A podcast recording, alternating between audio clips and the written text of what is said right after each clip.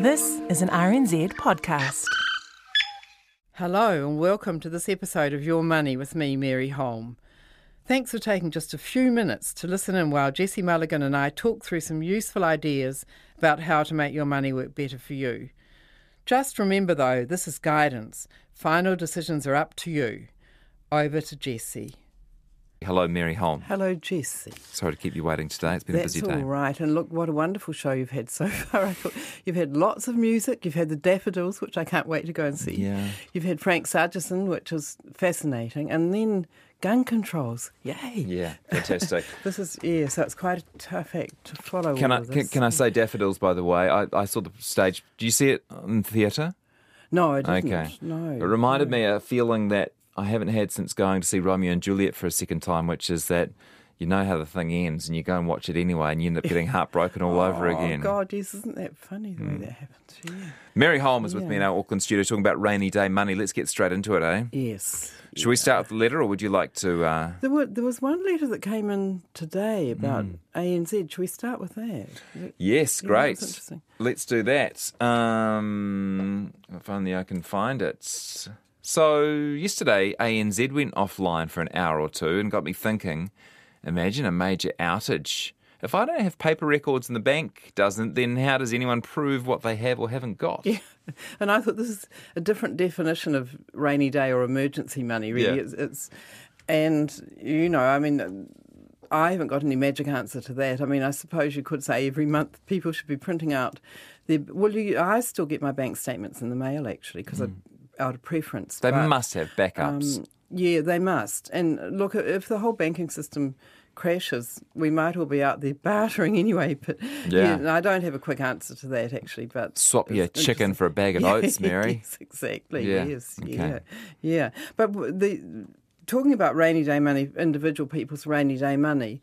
Um, it, you know, how much you need and whether you've got it, and that depends to some extent on what insurance you've got, and so it's they sort of counter one another. If Hmm. You've got life insurance and house and content insurance and car insurance and so on, then Income the- insurance, yes, income protection. very that sort of thing. Mm. important. Yeah, income insurance. Then um, you don't need as much rainy day money really, and and but we're talking more for. Um, perhaps smaller things than your house burning down and that kind of stuff, but but perhaps the car breaking down and you need to get it fixed fast. That can be So- expensive. Yeah, it can. It, it's horrific the way they can. And things like that that happen out of the blue. You know, you've got a rough idea when most of your bills are coming in, and you've got a rough idea that the power bill is going to be higher in the winter, etc. But um, things like car breaking down can can just really hit people.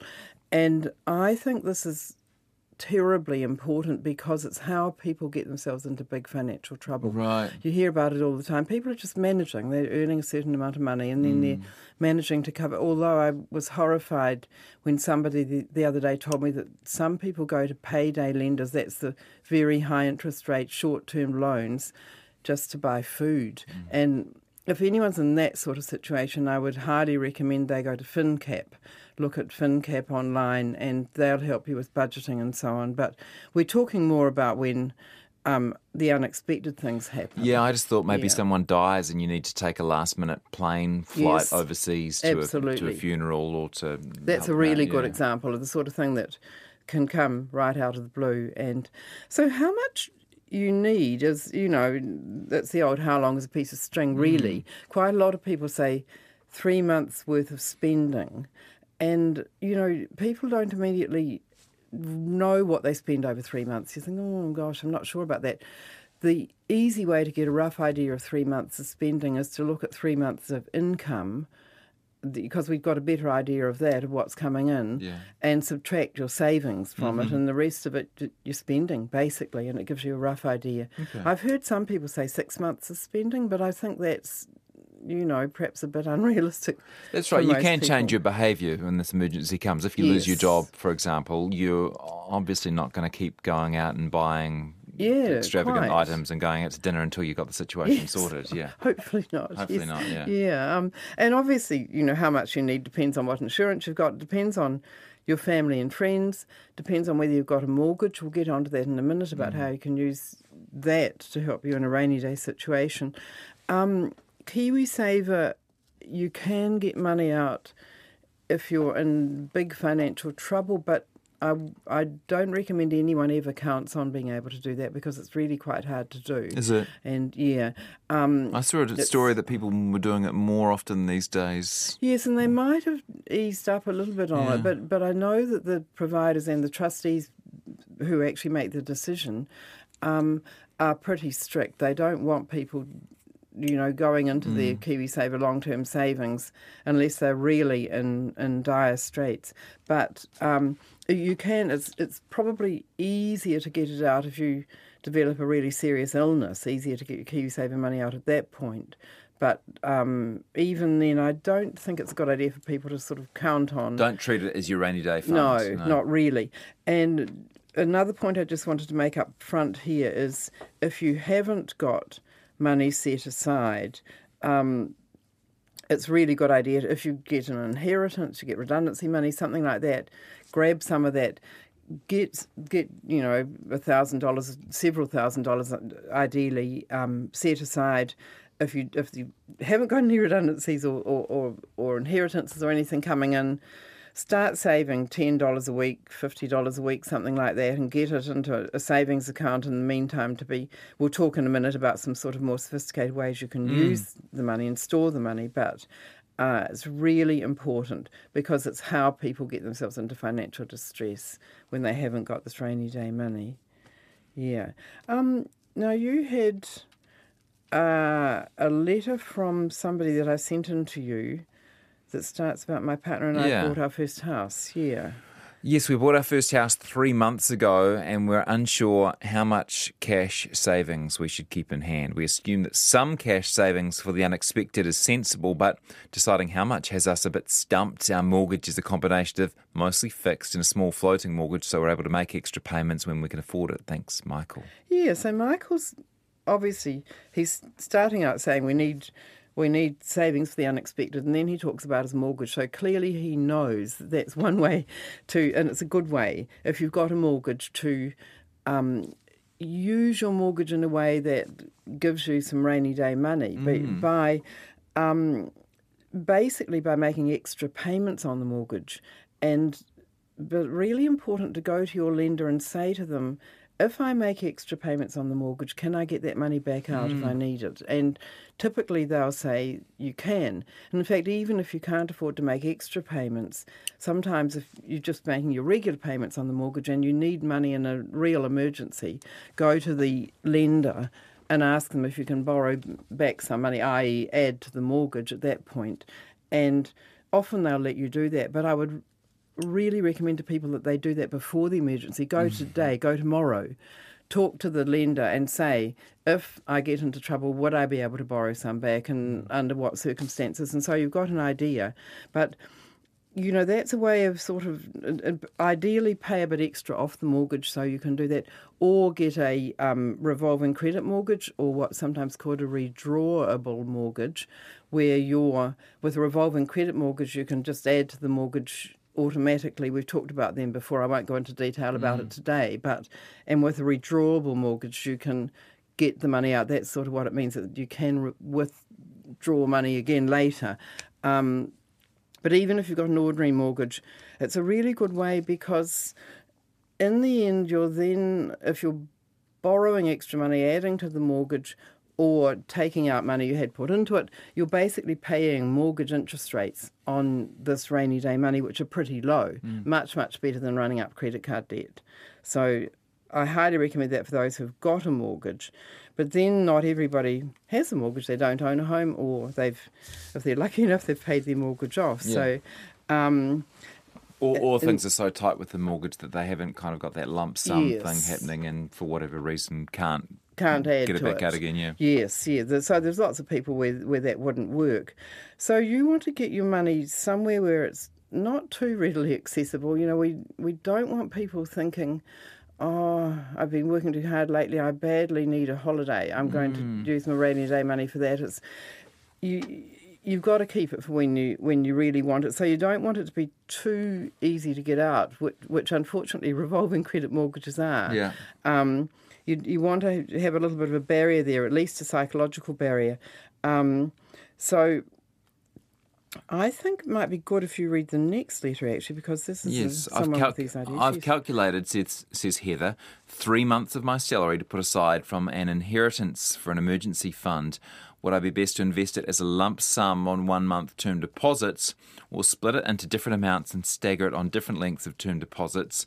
I'd also been thinking of maybe putting it into a bank account I could access. Heather's obviously a keen reader of yours, Mary. She thinks like you do. Yes. And, and maybe I'll just throw this one in because someone sent a text in today saying, yeah, what about throwing it in the share market with an exchange, exchange um, traded fund? Well, maybe that's going to confuse things. Let's stick with the letter anyway for starters. Yes, maybe we should start with Heather first, who she's so she's looking at a one month term deposit, Mm. which is a good idea because the well the money's not too readily accessible and if you've got a credit card and you keep the credit card balance low, in, in other words, you pay it off every month, Mm.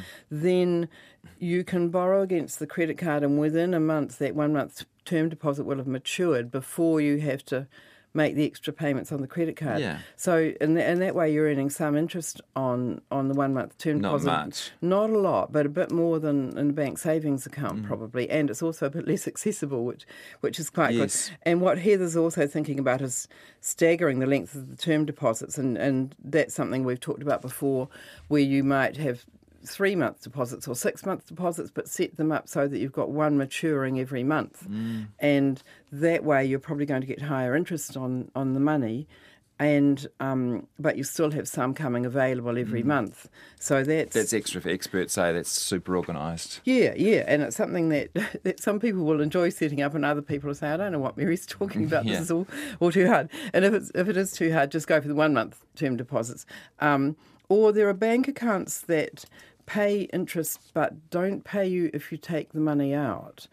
Um, I've got one of those that that I don't use very wisely. I have to admit, but but it, but where um, so they pay you interest, and then if there's a month when you take the money out, you don't get interest that month, and Yeah. so that gives you a disincentive. They used to be quite good there. I remember in, uh, you know, sort of like early 2000s, It'd be six, Yes. six and a half percent or something. Yes, Yeah. and I look, Weren't you those know, the days? bank account interest is pathetic these days, and I do recommend everybody looks on interest.co.nz and don't don't just go with what your bank's offering because some of the banks are offering slightly better term deposit rates and bank account rates.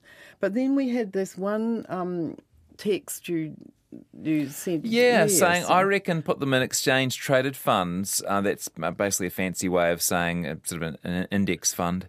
Um, make sure you got plenty of headroom on your credit cards. And so, in an emergency, it's easy to sell your shares. You can use a credit card in the interim, and but the, your reluctance to sell the shares will be good discipline to avoid blowing those funds in sort of momentary enthusiasm. I thought that was pretty good. It, it is an interesting idea. It, um, so you're doing it with the credit card once again, or um, not necessarily, but typically an exchange traded fund is a share fund. Um, it's like a KiwiSaver fund, really, but and so you, you could, but you, we can't do it with KiwiSaver because you can't access the money. So Sorry, Mary, we've only got about a minute as well, just to let you know. Yeah. Yes, yeah. So, um, you know, and ideally you don't want to be taking money out of a, a share fund at short notice because the markets might have just gone down. But if it's just a fund that you're only going to go into every, you know, occasionally when there's a big emergency, well, why not actually? Because most of the time it'll be in there. Um, as, as as the person says, growing faster than, than in a bank account. Um, yeah. So one other idea I had, if we've got one minute for it is Yeah. um, a friend of mine in America used to, at the beginning of every year, he'd set aside a couple of thousand dollars in a bank account and take it, money out of there if there was some kind of unexpected spending happening. And if there wasn't, he'd give it to charity. So he sort of said at the beginning of the year, this goes to charity if I have a good year, but if I have a bad year, it goes to me.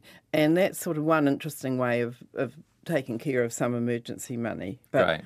my final point would just be if you got if you raid the fund, please top it up again as fast as possible because otherwise this is how people get into big financial trouble. Thanks so much. It's a pleasure. Mary Holm, whose podcasts are available on our uh, website, rnz.co.nz. Head to the podcast page and you can listen to this and other sessions in the convenience of your favourite podcast app.